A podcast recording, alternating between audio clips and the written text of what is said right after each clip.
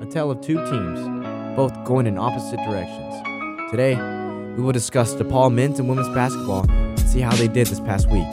I'm Jake Cantu, joined alongside Nick Cans. Cans, can you describe to me how you felt about that men's basketball game that you saw on Wednesday? Was there a lot of pride in you? Well, that would not be the word I would use. Um, no pride at all. It was more of disbelief and shock. Uh, I mean, I can't believe they gave up so many threes and just how poorly they played overall. I mean, at this point, it's nothing new, though. You know, all Big East play, this has been the story for DePaul. Disappointment. Yeah, like going into the game, I had broken down in the game notes before that Villanova had shot in the previous game on Sunday 17 three pointers, and that tied that, that tied for uh, season high. Then they shot 17 again with like 15 minutes left of the of the uh, um, second half, and I was like, oh my god, this is this is a bloodbath, you know. And I'm gonna break down. It, it came down to this play, you know, the beginning of the game both teams were going at it. DePaul makes a two pointer. Villanova comes back and makes a two pointer. DePaul Mhm, right. hits a three. Villanova comes back with the with the jab and hits a three. And then there was one possession that I said out loud. It was when DePaul got a backcourt violation and ruined momentum. After that, they went down eight points and Villanova didn't look back. Wow. It's uh it's sloppy mistakes, you know. It's it- we're all broken records. Anyone Yeah. who's talking about DePaul basketball this year, they sound like a broken record because it's the same things. It's bad coaching, it's sloppy mistakes, you know. Players aren't showing up. I mean, it's it's crazy.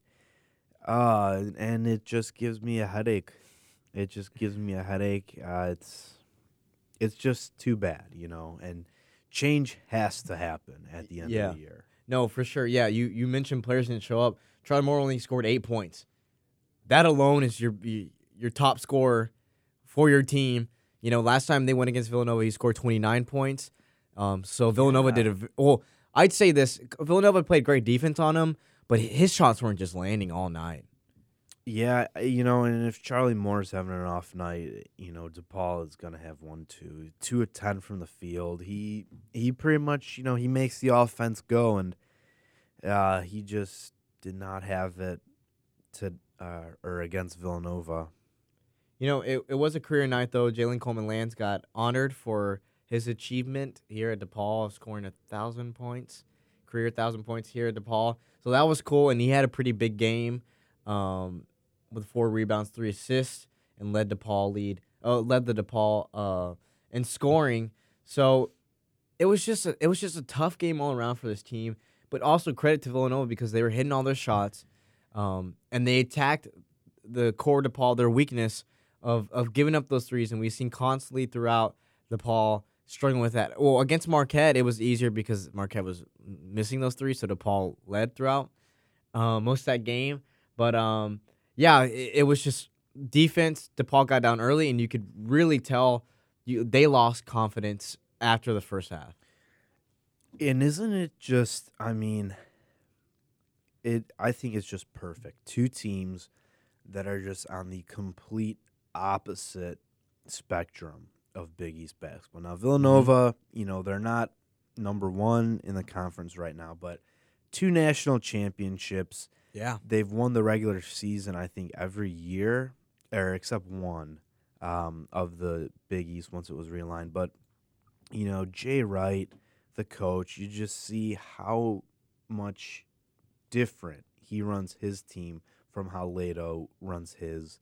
Uh, when you look across the whole season, it's just two programs heading in the opposite directions, and I really, really hope that the higher ups at DePaul saw this and realized how I personally think just how far away DePaul is from Yeah. being at Villanova's level.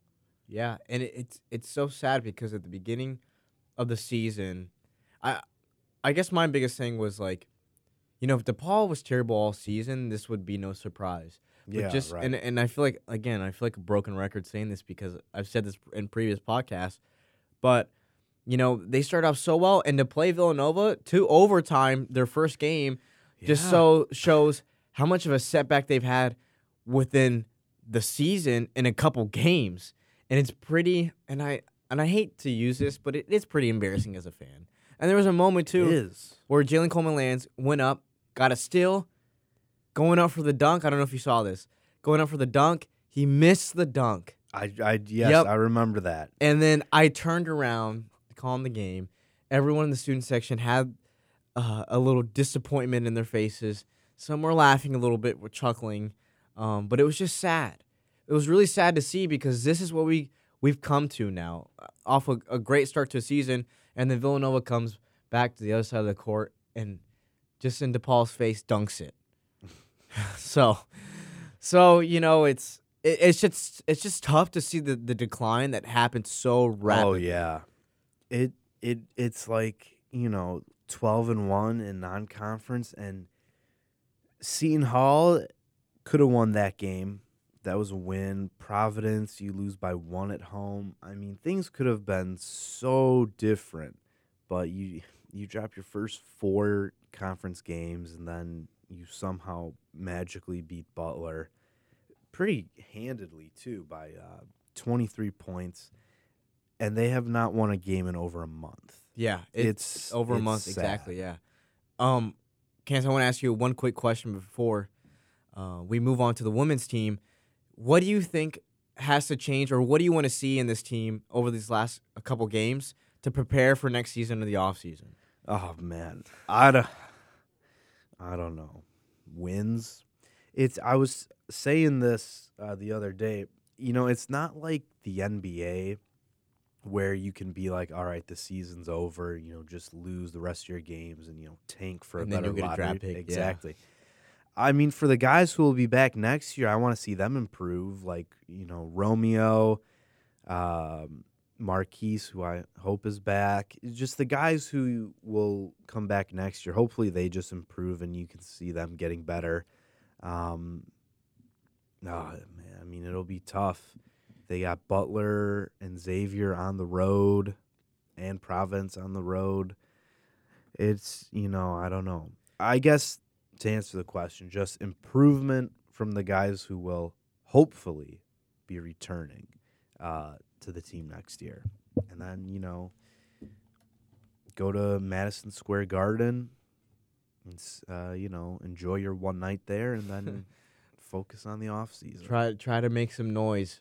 Um, but DePaul's next game uh, will fall tomorrow. Um, Gina Scioli and I will have the call on that eight o'clock game um, at Wintrust against um, Georgetown. So it should be an interesting game.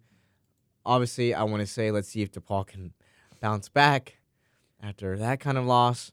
Um, but that is something that is up to consideration. Uh, yes, Um, you know you want to talk about storming the court. If they win tomorrow, people should storm the court. Uh, let's switch gears a little bit and talk about um, a better DePaul team, the women's team.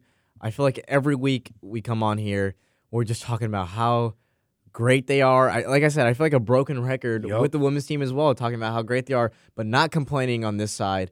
Um, as a women's team has had a couple achievements uh, over the past week, the biggest being DePaul clinches uh, the Big East title once again. Cans, how do you feel about that? Are you are you hyped for the, the, the end of the season? Yeah, I mean they wrapped it up with uh, three games left. Uh, didn't go down to the wire or anything. They've dominated the conference so far. You know the tournament's right around the corner at Wintrust. Um, you know, and they got a good shot at defending their title uh, in the tournament. I mean, this team, like you said, you know, we can't say enough about them. They're just so fun to watch. They just do things so, so differently than They're- their counterparts, and it's it's such a, a joy to watch them. Their chemistry is is through the roof, and it's yeah, like like you said, it's such a joy to watch them, and a lot of that credit too goes to Bruno, uh, Doug Bruno, the the coach of the women's team, uh, who's a finalist for Coach of the Year. Give it to him right now. another achievement. Yeah, and it's so cool too because he's such not only is he a team player for obviously his women's team, but he comes and supports all the DePaul events. I've seen him at volleyball games. I've seen him where he's been recently at the men's game, not once but multiple times watching the games. Yeah, he's just he's just a great guy. Uh outstanding member of the Lincoln Park community. Uh, and I'm just happy that he's at DePaul, you know. He's a legend, legend of the game. Yeah, leading his uh, team obviously to, to a 24 and 3 record this season. DePaul ranked 12th so far uh, right now, and the 2020 Coach of the Year will be announced April 4th during the Women's Basketball Final Four in New Orleans. So that might be um, something that uh, DePaul might hopefully be in. Hey, Charlie, this is according to Charlie Creme of ESPN Women's Bracketology. He has DePaul as a three seed right now. Wow. Yeah, and I guess they would play their first their opening weekend games at uh at Wintrust, I think, because they're hosting. And a little nugget for you, Jake. They're they would be in the Dallas region, according to There this he guy. is. So you know, if spring break and the Elite Eight aligns, I have to 'em be there. Exactly. I'll be wearing my pink shirt I got at the last DePaul game. oh, you got a free shirt? Yeah, I Oh, did. Lucky, lucky you. Uh, I'll be sure to represent that. Uh, but just to close it off, DePaul's going for their uh, sixth win. Um, so after that little hiccup loss they had a couple weeks ago, um, they have a chance to go for six wins in a row um, against a struggling, struggling Georgetown team uh, who only has five wins on the season. So do you think is this a trap game, Cans? Uh, I mean, you know, every game could be a trap game, but I don't think so. I mean, this is a team. The last time they played uh, at McGrath, DePaul won ninety-two to sixty-six. Yeah, that's a, that's a Um, blowout.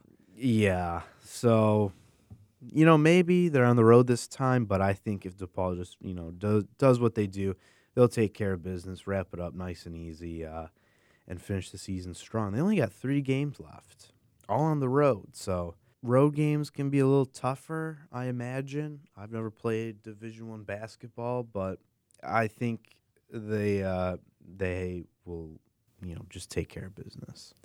And uh, that's going to wrap it up for our podcast this week. Be sure to tune in next week as we should have the full cast back here today and uh, give you more and break down more uh, DePaul men's and women's basketball and give you any updates.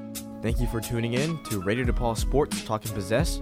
Be sure to follow us on Twitter at RDP Sports for any updates and be on the lookout every Fridays for a new podcast episode. Again, this has been Radio DePaul Sports Talking Possessed.